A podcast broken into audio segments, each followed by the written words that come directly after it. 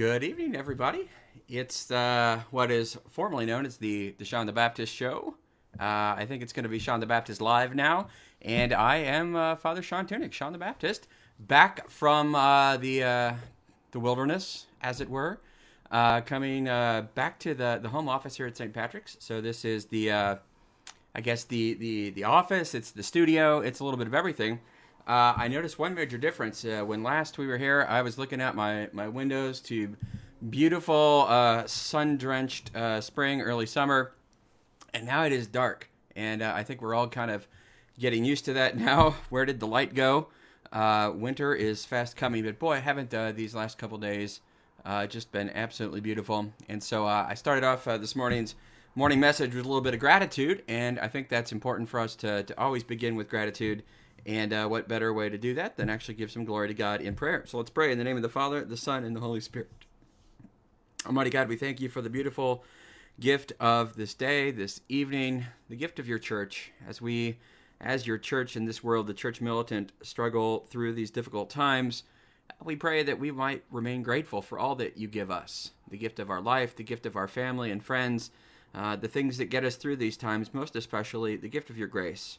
You remind us through the changing of seasons as we enter into fall that life ends. This life does not go on and on, but rather the, the summer of our life leads to autumn and to winter. Uh, help us to use this time of fall to prepare well for our own death, the own winter of our lives, uh, that we might rejoice to the new springtime of heaven. Uh, help us to accept all of life's difficulties and, and offer them up, as we're told, for our own uh, sins, the own our own uh, punishment due to sins that, that we need to make atone for. But also in this month of November, we, we pray for the faithful departed, that we might offer our struggles and sufferings for them as well. And so we pray that through the mercy of God, may the souls of the faithful departed rest in peace. Amen. In the name of the Father, the Son, and the Holy Spirit. Amen. All right. Well, it is good to have everyone back here. And, uh, it'll be interesting to see who comes uh, on tonight. It'll take a little bit probably to, to build the audience back up, but um, I'm happy to be uh, back here at St. Patrick's. I, I announced this weekend uh, as I was coming back, uh, I had uh, I had left uh, for a little spiritual renewal program this this summer, and having completed that, I, I boy I I did learn a lot, but it is hard being away, and especially now, just as I I get back, it, it's hard to kind of recognize getting back, I suppose, into the, the swing of things, uh, as it were, and just there, there's all a bunch of new regulations. COVID had already happened when I was was here, but uh, new things like misting the the church and disinfecting, and so here at St. Pat's we have uh, all kinds of things. So if you're watching this and you haven't um, braved coming out to the church, uh, certainly uh, here in the the Archdiocese, we are still uh, dispensed from the Sunday obligation to attend Mass. But I will say we are doing an incredible job of keeping things safe and, and clean here at, at St. Patrick's. It's it's amazing. We wiped down all the, the pews and then we, we mist them with this special chlorine solution thing. And uh, people are wearing masks and uh, the priests are wearing masks and we're very careful and everything. So uh, it's as safe as it can be. Um, man, I, I wonder if I'll even get the, the flu or a, a cold this this summer because of uh, all the things we're doing. This might be the, the safest winter uh, ever. Uh, so um, if you haven't ventured out, come on out. The uh, the water is great. It's safe. Is is best can be here. But of course, if you are one of those more vulnerable population, feel free to uh, advantage yourself of the dispensation to not attend mass in perfect in person if um, you don't uh, if you don't want to. Okay. All right. Well, I see we've we've started to get a, a little bit of group of people on, so that's great. Uh, I am gonna then um, throw out uh, a little bit of a, a, topic for tonight, and uh, you are welcome, as always, in in the comments to to post whatever you'd like. Uh, as to uh, questions, I see uh, Betty and, and Frank and Mark are are on there. Mark is just finished up with an uh, election yesterday, and uh, if you want to if you want to talk election uh, stuff, uh, you can put that in the questions. Uh, if you'd rather not hear anything more about election stuff, that's cool too. Um, I know I I stayed up a, a little bit last night watching some some stuff, and I'm I am glad certainly that I, I went to bed uh, and didn't stay up because of course we we still don't know even at uh, uh, this hour on the the president. So um, I am not going to deliberately talk about election stuff unless you want to. So if you want to talk election stuff, put that in the comments. But um, as always, I am going to kind of talk about uh, something I had in mind. And, and then if you got something else in mind, feel free to post in the questions. But what I had in mind, uh, Ron says, please, no election talk. Okay, so there we go. That's it. Uh, Ron Green is the first one in there, and, and he rules. Mm. It's a nice chilly evening. Good night for some some cappuccino. Uh, one thing that, that happened this summer at the uh, retreat center where I was at, um, the uh, the place uh, we originally could go out on the, on the weekends. We kind of focused on uh, the program we were doing during the week, but on the weekends we could go out and uh, I would go to a coffee shop and take a book, go to the bookstore, go reading. But eventually, uh, I was I was down in Houston and they quarantined the place so bad. You might have heard on the news that oh, quarantine, it's so horrible in Houston. So uh, our retreat center asked that we even just not go out at all, and so I, I couldn't even go out and get a cappuccino.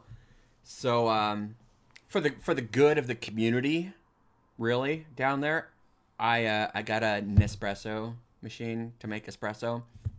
Um, because uh, yeah, you gotta you gotta make sure you got your coffee. And it was really more about the social environment and you know inviting uh, people over uh, to have some uh, some cappuccino. So i got myself an espresso machine and um, yeah it came home with me uh, so that i could provide some uh, community here. And so i've, I've got my, uh, my, my cappuccino tonight mm.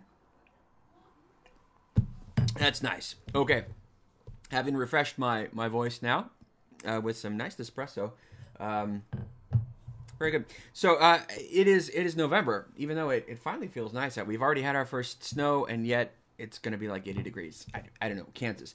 But what I want to talk about tonight is uh, this month of November, of course, we, uh, we enter a time which the church especially gives us an opportunity to pray for the faithful departed, those who have uh, been baptized and have died and uh, we just uh, we kind of kicked things off in a, a, great way here at the, the beginning of November to start that off. We have uh, two great feast days: the uh, the Solemnity of All Saints on November first, and the commemoration of the faithful departed on November second.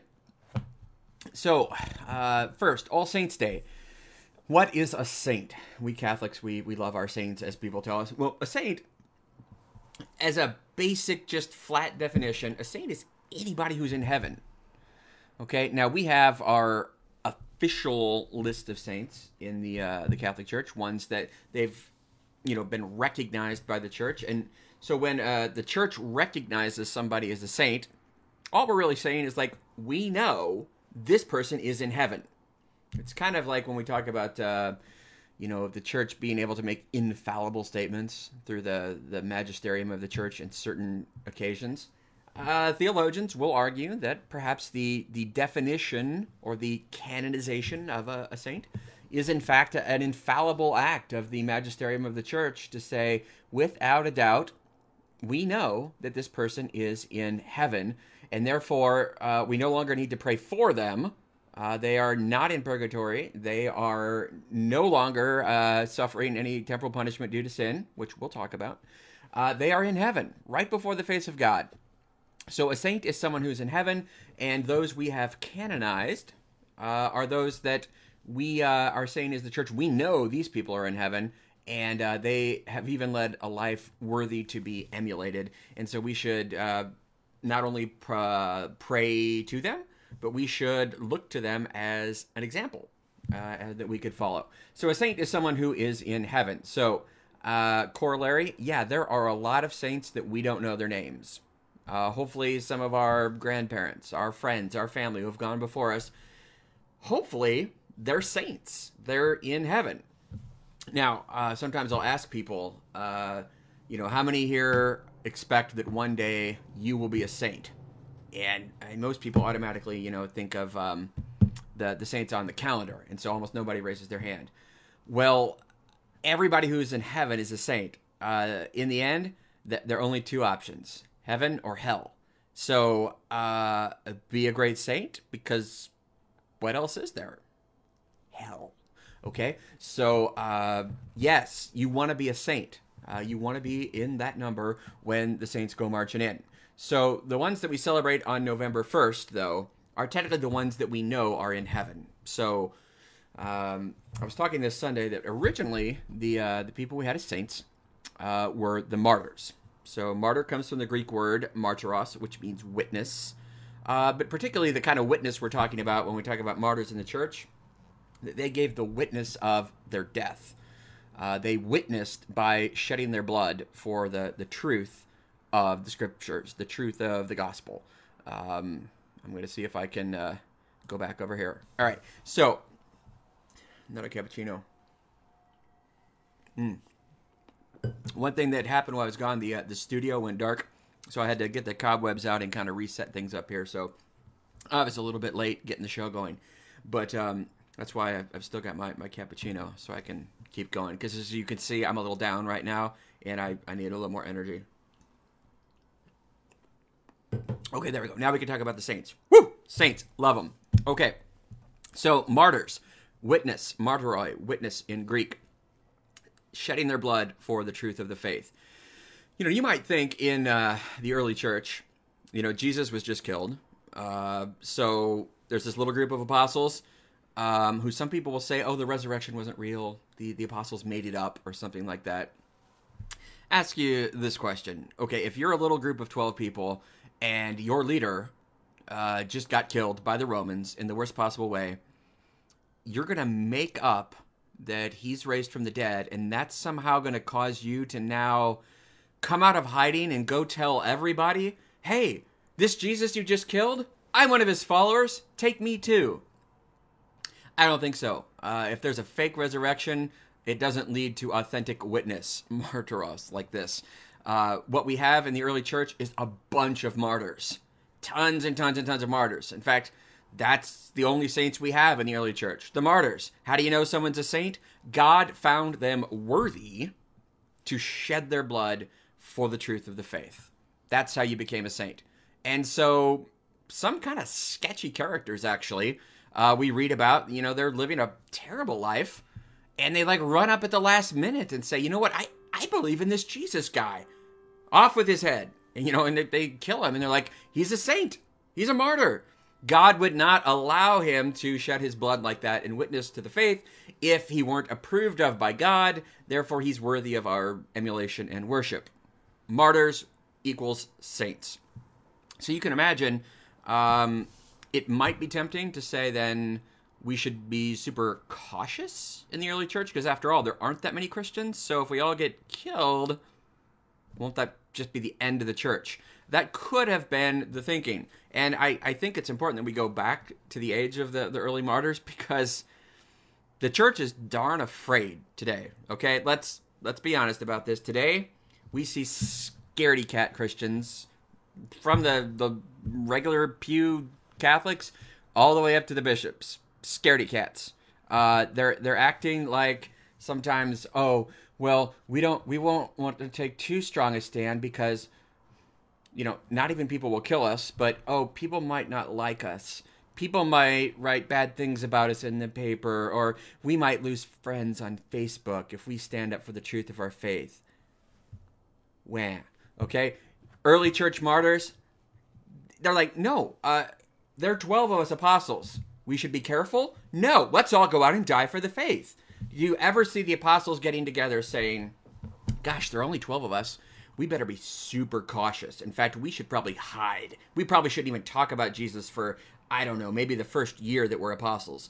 Don't go out and do anything controversial in your first year as an apostle because you might get killed and and you know it's really for the good of the church that we're quiet little cowards because if we stand up for the faith and we get beheaded what will happen to the church so that's why we're cowards it's for jesus no never be a coward for jesus okay jesus is more than capable of taking care of his church be bold get the gift of the holy spirit and discern well with mary and the holy spirit like the apostles did and then when jesus says go y'all go Okay, don't think for one minute. Oh, it, it might go badly for me, and I sh- I should be cautious, you know, for the sake of the the rest of the church. No, the church doesn't need any more people like, oh, I'm Catholic, but you know, I'm, I'm Catholic, but I'm I'm also pro-abortion or, or whatever. I'm Catholic, but you know, I'm I'm really a scaredy cat. We don't need more Catholic butts. Okay, so when we look to the saints, uh, what we're looking at is the example of this is how you do it. Okay, and that's why there's so many different kinds of saints because there's not one way of this is how you do it. Okay, I mentioned martyrs, but we know that eventually in the church we started to see well there are a lot of holy people whose lives are kind of worth emulating, but they didn't actually die for the faith. Well, we call those people who lived a life worthy of dying for the faith and just happened not to. We call those people confessors. Okay, they they confessed the faith, but they didn't actually die for the faith. So we have kind of two classes of saints: the martyrs and the confessors. Early church, all saints are martyrs. Eventually, we had some confessors as well. So all of those people then that went before us, uh, the church holds up um, for our emulation to say they did it, so you can do it. Uh, that's why uh, a lot of people will pick patron saints. You know, um, someone who who lived a life similar to the life that you're living, and they're in heaven.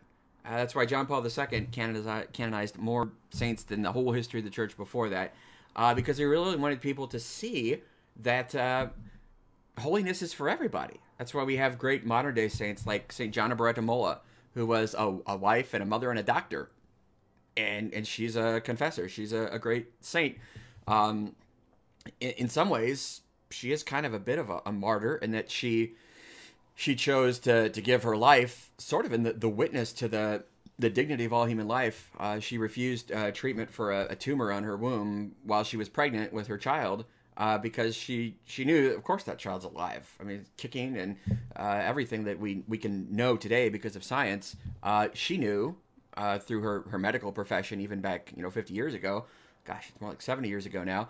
Um, she knew all that, and so she she gave her life for her for her child. Um, or we think of um, martyrs like uh, Saint Maximilian Kolbe, who gave his his life for another prisoner in Auschwitz or uh, modern day religious uh, confessor saints like Padre Pio. Uh, these are people who uh, their their family is, is still alive. You know, their their family. We can talk to them. Or uh, um, Blessed Acutis, who was just uh, beatified, a 15 year old Hispanic Latino who helped found the, the website about Eucharistic miracles. and he's he's wearing his his little Nike shoes and his little uh, jacket in his uh, glass uh, casket as they, they took it out for his beatification. Um, you know, so amongst the the saints, um, it would be a huge mistake if if we were to simply uh, hold them up and say, well, you know, look at them, aren't they great? But that's not me. That's that defeats the whole point of what saints are about. We should hold them up and say, all right, everyone who's in heaven was once like me uh, if, if they're there, well, then, then I can be there. Even our Blessed Mother Mary, uh, although she was the most perfect human being that ever lived, she's a human like us. I mean, unlike Jesus, who has a human and a divine nature, Mary has just a human nature. Granted, her human nature was preserved from all stain of original sin from the moment of her conception, but she's completely human like us, and she's at the right hand of God. Is that the highest of any human being who's ever been created? What a powerful intercessor. And maybe it's good to say right there what we Catholics mean when we talk about uh, prayer and the saints. I mentioned the word intercession. Intercession is kind of a, a particular type of prayer. So to intercede uh, for someone is to kind of like be a go between um, in which, you know, if I'm uh, struggling with something, as so many of us are doing right now in COVID, one of the ways that helps me is I like to call somebody up and say, "Hey, I I'm not doing so well. Can can you pray for me? Can you can you put in a good word for me? We have." Uh, you know, adoration and the church is open. And I oftentimes I'll see people going in. I'm like, hey, put in a good word for me with Jesus. Um, now, of, of course, I can, you know, myself put in a good word uh, as it were, and I do. Uh, if I if I refuse to talk to Jesus and I just want other people to talk to Jesus, well, I'm I'm in big trouble. Um, But uh, I I do have the ability to uh, ask other people to to put in a good word for me to help out, and uh, that that could be people on Earth, so people walking into the the church, people I call up on the phone, uh, but it can also be people in heaven, because one of the the great truths that we see from Scripture, especially in the Book of Revelation, is that the saints in heaven, they know uh, our prayers. If if we ask them, they know what we're saying. Think about that. I, I think it's beautiful to think about the the angels and the saints because there's this whole realm of the world of creation that exists and we don't see it. We we don't see the saints and angels. They're not here like our, our friends that I can call up on the telephone, but they're here. I mean, they're real. Uh, and I can I can talk to them. They hear me, and they're gonna pray for me in, heaven, just like they, they pray for me on earth. Uh, my my friends can pray for me on earth, so that's pretty amazing. So, by all means, then, uh, if we ask people on earth to pray for us, we can certainly ask our, our friends in heaven to pray for us. I, hey, you know, Saint Michael, you're super powerful in battling Satan. We read that right in Scripture. Help me out here. You know, Satan doesn't want me in heaven. He doesn't want all the other holy people at St. Pat's in heaven, and he's just kicking our butts. I mean, to some extent, I look around and, man, we are just getting beat up by Satan. Now, Padre Pio, I mentioned, like, he actually, the devil appeared to him and, like, set his bed on fire and beat him up in his bed. Uh, Cure of Ars had his bed set on fire. you know, setting beds on fire, you know, seems to be a Satan thing to do. Um, he hasn't set my bed on fire, but he sure has blown up my life in a lot of ways. So, Satan real? Yeah. Saint Michael real? Yeah. So, maybe we should ask Saint Michael for some help. You know, um, when uh, we had the the kind of vision of uh, what Satan was going to do to the church in the 21st century, uh, Pope Leo uh, added that the, the Saint Michael prayer would be said at the end of every mass because he saw what was going to happen in the 20th century. And he's like, Satan needs to be put back in his place by St. Michael. I don't know that things have gotten a whole lot better in the 21st century. So let's keep praying to St. Michael. So there's a great um, kind of intercessory thing we can do. So, saints, they're in heaven. They pray for us. We do not pray to saints in a way that we worship them. Okay, this is something that a lot of our Protestant brothers and sisters kind of get wrong. Uh, because when when they think of prayer, they think, well, I'm gonna I'm gonna pray to God, and so it's uh, you know it's uh, something that they see as reserved to God. Well, the word prayer itself, pray, just means to ask. So there there is a certain type of prayer that we do in fact reserve for God alone, and and that we we call the prayer of, of adoration or or worship, or in in the uh, Latin of the Church, latria. It is the highest form of worship prayer. It is the, the worship due to God alone. We, of course, do not offer that kind of veneration to the saints. They are not God. They've never been God. We don't die and become God. Flash, we don't even die and become angels. Oh, our loved one has gone to heaven. Heaven has gained another angel. No, that's stupid. Theologically incorrect. We do not become angels. We are human beings. We have physical bodies. Angels do not. This body will be in heaven. So we do not become angels. Angels are pure spirits. They're in heaven. We can talk about angels later. In fact, I talked about them on a previous show. No, we give worship of latria, adoration to God alone, not angels, not saints, only God. Three three persons, one God, the blessed Trinity. That's it. Okay, but then there's a, a level of veneration kind of esteem, if you will, that we would offer to the saints. Um, and in, in the Latin, Greek, same, it would be dulia. Uh, veneration, esteem. Uh, we recognize that the the greatest of God's creation, the the best things He's done, like like any good artist, we're gonna we're gonna praise the artist for the good work that he did. We we like art that is good, and we recognize when we see good art, when we hear good music, when we see a good play, we recognize, wow, who wrote that song? Who performed that song? Who painted that painting? Who sculpted that sculpture? We like that. So when we look at the saints, we we say, wow, that's that's a beautiful work of art, but the art always points us back to God. That's why even Mary, the, the highest one, if you see in the little picture behind me up there, okay, Mary is holding Jesus and, and she's she's pointing to Jesus. Mary's always pointing to Jesus. That's what all the saints do. They point they point to Jesus. Even uh, John the Baptist here over my shoulder is holding Jesus. He's pointing to Jesus. That's what the saints do.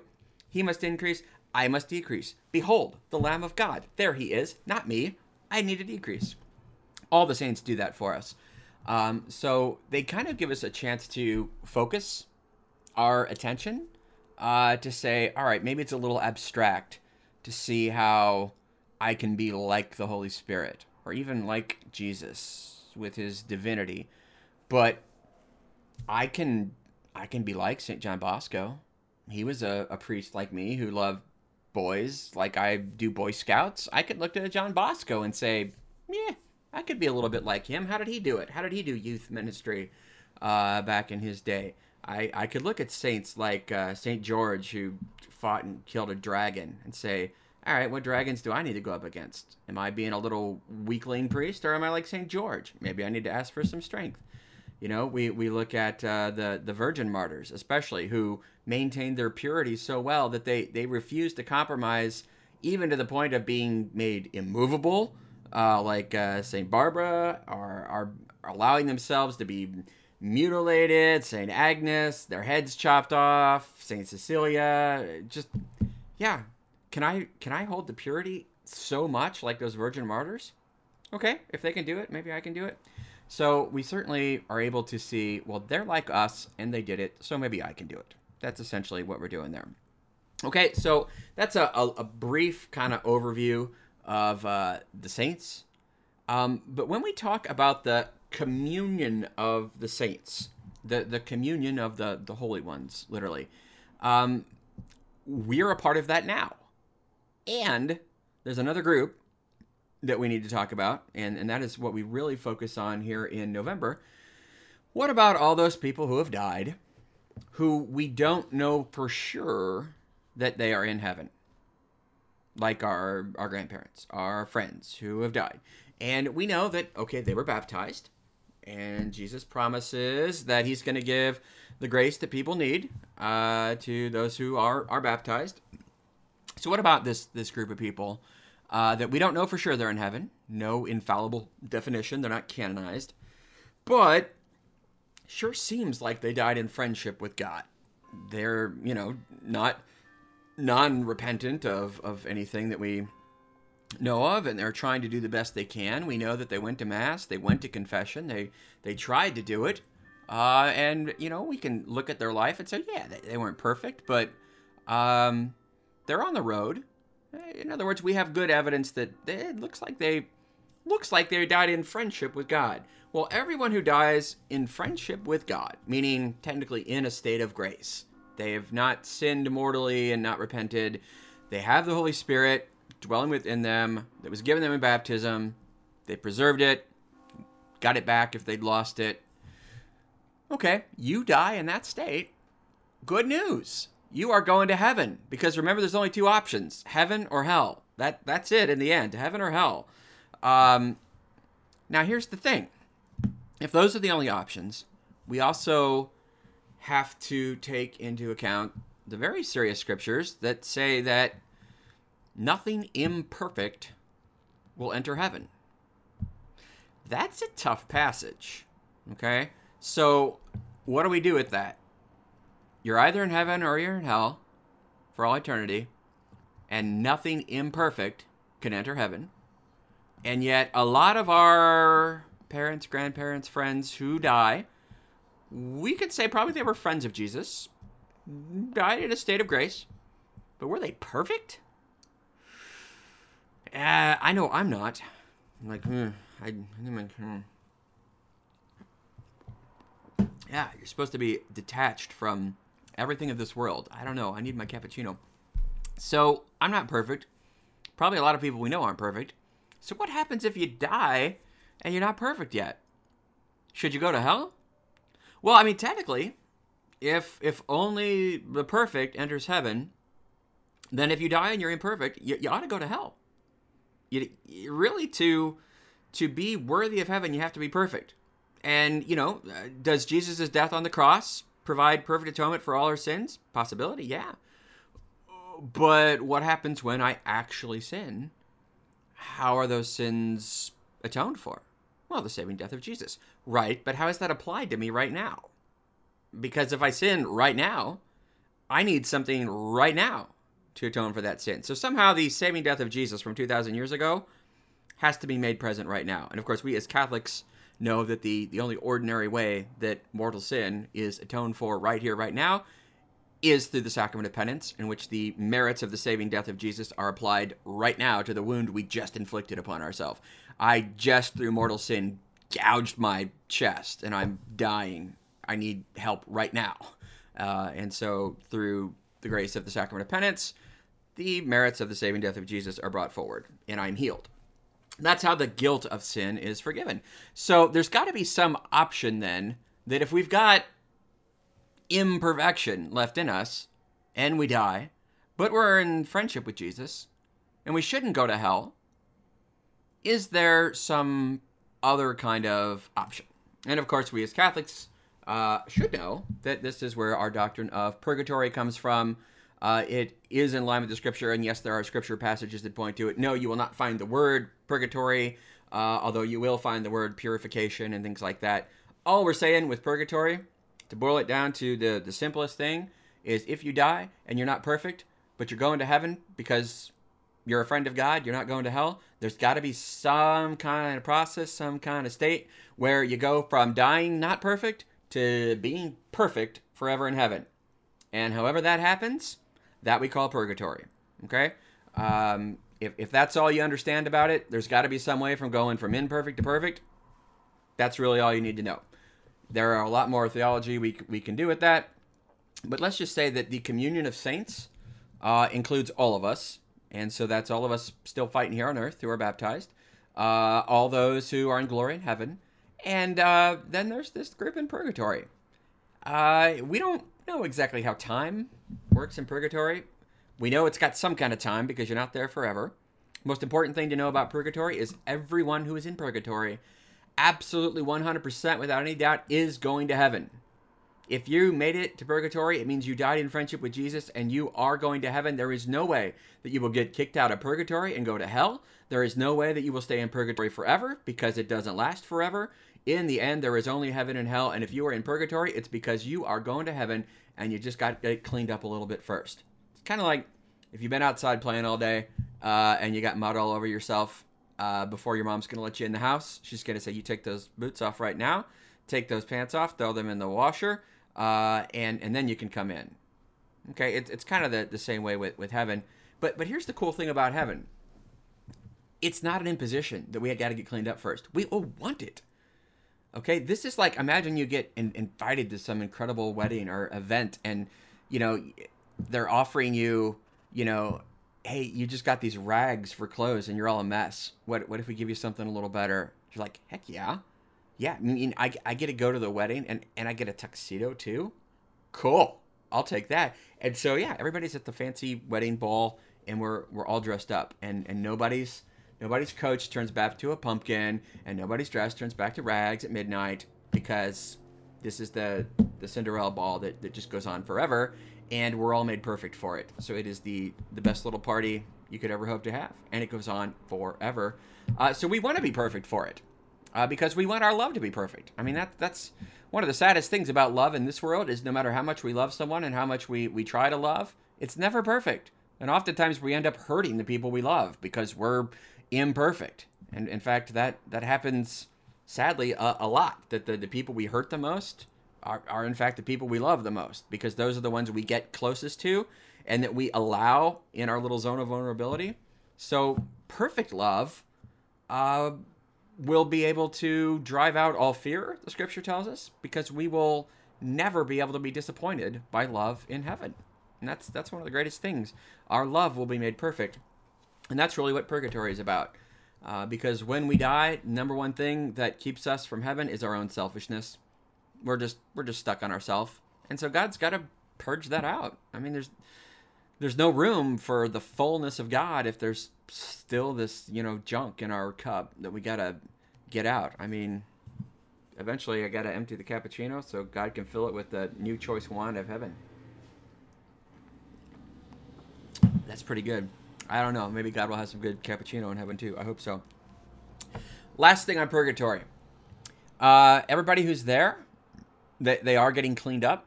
But here's the super cool thing about the communion of saints we can help them. Yeah. When, we talk about praying for the dead, and, and notice I talk about praying for, when we talk about the saints, we ask their intercession. We could say we pray to the saints. Um, when we talk about prayers for the dead, we're talking about those who are in purgatory. At least we don't know for sure they're in heaven, so we'll assume they're in purgatory. And we pray for them. Because what the church teaches is that if you're in purgatory, you can't do anything for yourself anymore. You had your chance in life. During life, you had the chance to offer up your sufferings, to make up for your sins. Um, so, so maybe you asked forgiveness, maybe you die in friendship with God, but you haven't made up for your sins.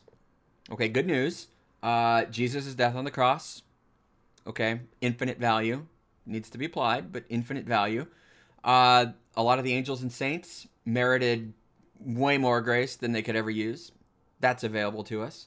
And then there's all the prayers of the people on earth that are praying for the souls of the dead. All that goes into uh, helping those in purgatory to be more quickly purified. It's a bit of a mystery because what's time like there? How long does it take? I, I don't know. I've not been there myself. Um, but what the church does teach is that we can assist. In fact, during the month of November, one of the special ways that we can assist uh, those who have died and are not saints that we know of yet uh, is through the, the prayers of the dead and specifically gaining of indulgences. indulgences? Oh no. Isn't that a bad word? Didn't we like sell indulgences and get in trouble for that? Wasn't like, like that the Reformation and, and Martin Luther and aren't indulgences a bad thing? No, indulgences are not a bad thing.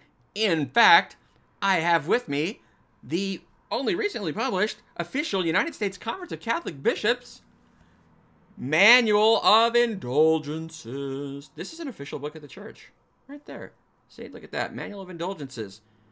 This book lists special prayers that we can pray, not so that sins can be forgiven. Okay, nobody get their sins forgiven by, you know, praying certain prayers in this book too late after you died to have your sins forgiven. Okay?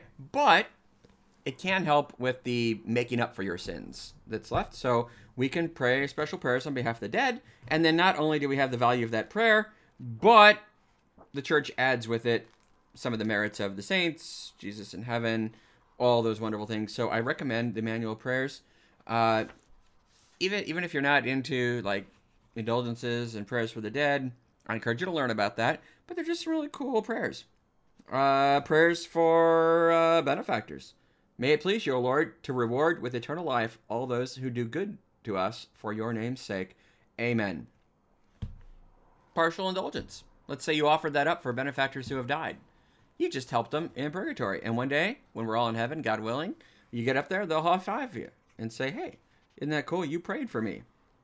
Um, all kinds of blessings. Hear us, Lord, Holy Father, Almighty Eternal God, and graciously send your holy angel from heaven to watch over, to cherish, to protect, to abide, and defend all who dwell in this house. Huh. Partial indulgence. Protect your house and get a partial indulgence. All kinds of super cool prayers in there. So I invite you to check that out. Um, I always tell people that when I die and it comes time for my funeral, please, for the love of all that is holy, do not be jumping around saying, Oh, isn't it so awesome? Father Sean's in heaven. He's gone to a better place. And if don't you dare say, Oh, Father Sean has become an angel. Stop it. Okay, not only do we not become angels, but don't dare be having a party down on earth saying, Oh, Father Sean has gone to heaven. When I'm like burning up in purgatory wishing someone would pray for me. No one is to rejoice at my funeral or wear white vestments and jump around celebrating my life as if I don't need help. Oh, Father Sean doesn't need our prayers. He was so holy. You don't know me well enough then, okay?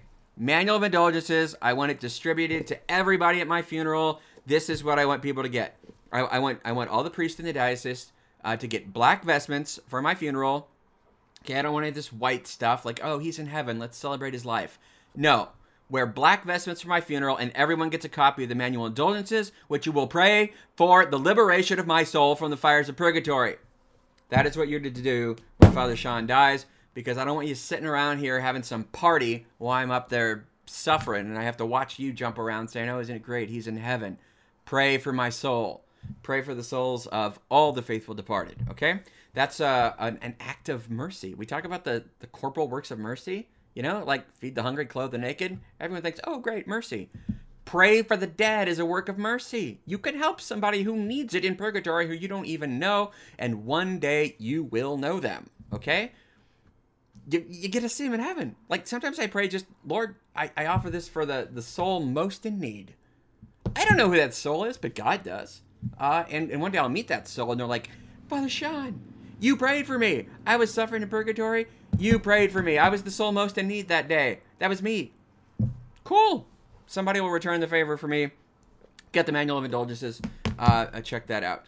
Um, yeah, so per, prayers for prayers for the dead. Um, I'm gonna take a quick look to see if we have any questions. Um, uh, okay, um, so Mark Gilstrap uh, is asking about what about miracles and sainthood. Um, good question, Mark. Uh, so, a lot of people know today that there's a whole process by which one becomes a saint. We call it canonization. Uh, and you might realize that um, there's some, some different steps in the process.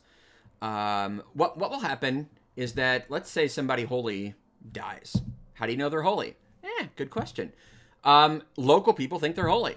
So, let's say uh, I die and uh, everybody gets the manual of indulgences and you all you know do the proper mourning and you wear the black vestments and you you know do a proper penance as you you go to my tomb and um, let's say then you know a hundred years after i'm dead uh, people start to say wow look at uh, look at this sean the baptist site because of course my website will still be around 100 years from now and people are like wow look at this stuff he said some really cool things.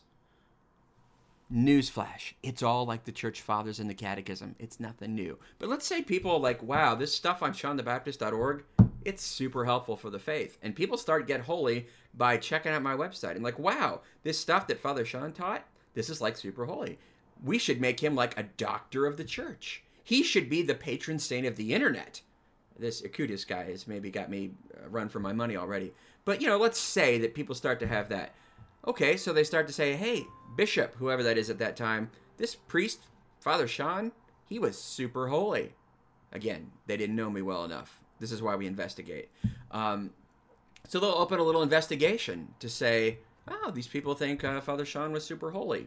Okay, let's pretend that maybe by some miracle, uh, from this point on in my life, I actually do live some life of incredible holiness, such that I would be worthy to be a saint. Right now, not so good. But let's say I I turn over a new leaf, and all of a sudden I get super holy, and everyone's like, "Wow!" And I I die, and you know, after the black vestments in the mourning, and people pray for me, you know, my my tomb starts exuding some incredible fragrance and it starts to to smell like incense and roses and whatever and people decide wow father sean was super holy. Well the way this works is that the bishop then opens an investigation and when he's satisfied he says hey rome we uh, we got a case here of a guy looks pretty darn holy and uh, i'd like to submit this evidence for you. And rome might look at it and say yeah looks like there might be something here. I would get the super cool title servant of god. Pretty cool huh um, well, then they they they investigate, and if they find out that, yeah, this this uh, this uh, heroic life thing, he did it. Yeah, we are going to uh, we're going to name him venerable, which kind of means worthy, praisable. I don't know. It's pretty cool.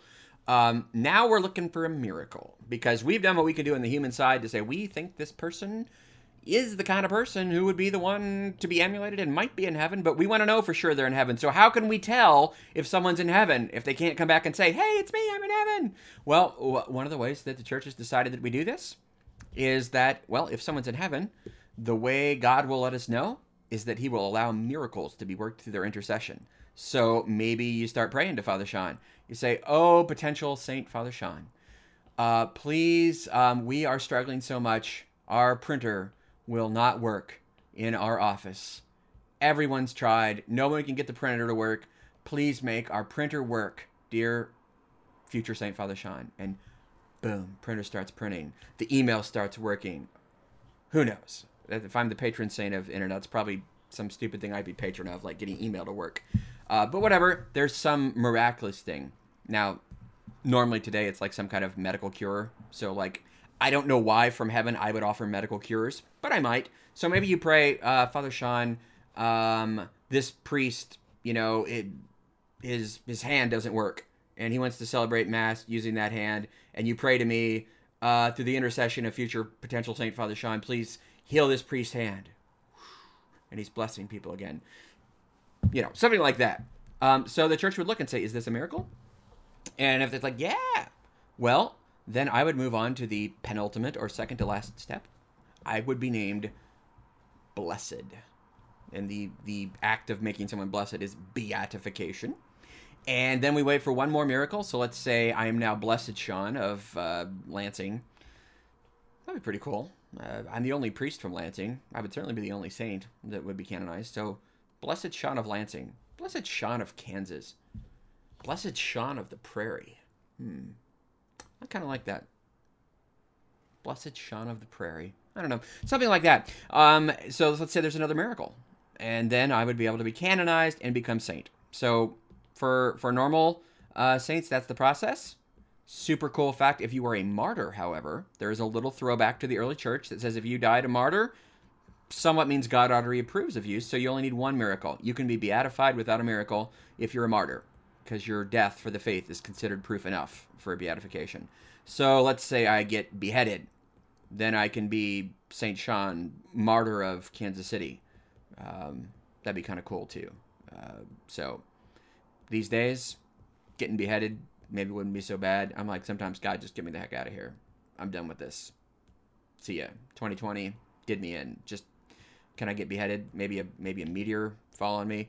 What I don't want to have happen is that like I'm in a big gathering and like someone comes in and like you know martyrs like the entire presbyterate all at once, and I have to be you know like um you know Archbishop Joseph Naumann and companions.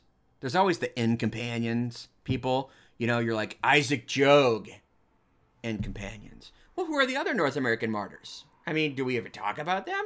You know, it, you know, it's like eh, no one wants to die for the faith, get beheaded or something, and become and companions. If I'm going to get beheaded for the faith, I at least want it to be, you know, by myself or you know everyone ranking lower than me, so we could be like Father Sean, martyr of Kansas City, and companions. I mean that that'd be okay. I don't mind sharing it. I just don't want to be one of the end companions, guys. I, if I'm going to go through all that trouble to get beheaded or something, I want my date on the calendar. You know, probably though, the end of the world is not far away, so it won't matter a whole lot. Okay. Um, are they still proceeding with the canonization of Fulton J. Sheen? Oh my gosh, uh, that was a little bit of a fiasco. Uh, he was about to be beatified, and then they took it back, uh, postponed it. So all we know is that the beatification was approved. It was even scheduled, and then uh, a bishop objected, said he had more info, and got put on hold. So that's all I know, Chrissy. Sorry, Fulton J. Sheen. Uh, we can probably say, from what we know, worthy to be beatified, lived a life of virtue. Uh, it is one of the reasons why we tend to wait quite a while before someone's canonized. Um, make sure we've we've got all the info out. Maybe there's some more info there. Um, so Fulton Sheen likely will be beatified eventually, but uh, there's a, a, little bit of a hiccup apparently. All right, any other questions from the the peeps out there? We, have had a, a, good steady group of people on tonight. Um, just to close, I'd like to say that my, my plan is right now to do a, a live Sean the Baptist show, uh, Sean the Baptist live, I guess we'll, we'll call it, um, once a week on Wednesdays at 6.30. I was doing the uh, adult conversations over in the church when we could like all get together. Um, that's become a little bit harder in the age of COVID, and more people like to watch online. And so when I'm done with this, you know, I can share the video and I'll put it up on YouTube. And uh, of course, it's still available uh, on on Facebook. You can share it around. Please do. Uh, and invite people, you know, to to follow the Sean the Baptist page here on uh, Facebook, and you can subscribe and get a notification when I go live. Um, in the mornings, I'm I'm doing a little morning message. Uh, today's was a little longer, but I'm thinking like five ten minutes in in the morning to to kind of talk through maybe the reading Sunday today, a topic, whatever. Um, but as far as the uh, the actual uh, kind of Sean the Baptist live. I'm gonna do that once a week, probably Wednesdays at uh, 6:30 is the uh, the plan. So check that out. Share it around. This one was a little bit all over the place because I'm I'm just getting back in the swing of things, so I don't know what I'm doing. But uh, if you've got questions you'd like to see me address on Sean the Baptist Live, send those questions in. You can always send a message via the Facebook page uh, or uh, contacts in the bulletin, or I am Father Sean, F.R. Sean at SeanTheBaptist.org, and would be happy to respond there as well.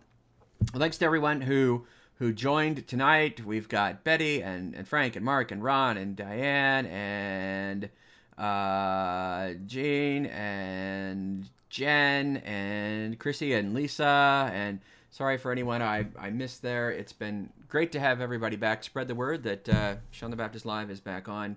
And uh, check out the morning uh, messages if, if you'd like for a, a, little start to your day. And uh, I hope you've enjoyed uh, a little bit of this uh, hour away from election coverage. I don't even know. The whole world could have ended while we've been doing Sean the Baptist live. I don't know. Uh, I really don't care. Uh, if you think the world's ending, um, well, pretend like it is, because it might. And so pray the rosary, uh, pray for the dead, pray for your own soul. Make sure you're in a state of grace. So when the, uh, the end of the world does come, you'll be in friendship with God and maybe a little time via purgatory uh, we uh, we need to atone for some of our sins, uh, whose guilt has been forgiven. But um, we want to be in that number when the saints go marching in. So the parade may be forming, folks. I don't know how long this world is going to go on. Quite frankly, my hope is not too much longer because I don't know how much more I got in. This COVID thing's got to end. 2020's got to end. Uh, liturgical New Year's coming in a month. Maybe that'll be it. I don't know. At least 2021, God willing, let it come quickly. Uh, Adjuvanda me festina, as we say. Make haste to help me. That's our prayer at the beginning of every hour of the day. Deus in adjutorium meum. Adjuvanda me festina. Lord, make haste to help me. That's what I'm hoping for. Okay, so that's the uh, that's the uh, Sean the Baptist live for tonight. My my little camera quit on me, so we'll we'll shut it down from the the main camera here on the front. Uh, I pray that this has been helpful. 40 uh 40 what we got we had about 40 people in and out there, so that was nice tonight. Um, I hope you've enjoyed it. Send your questions for next week, and I will be happy to answer those. Uh, until then, we pray that the blessing of Almighty God, the Father, the Son, and the Holy Spirit come down upon you and remain with you forever. St. John the Baptist, pray for us. Good night, everyone.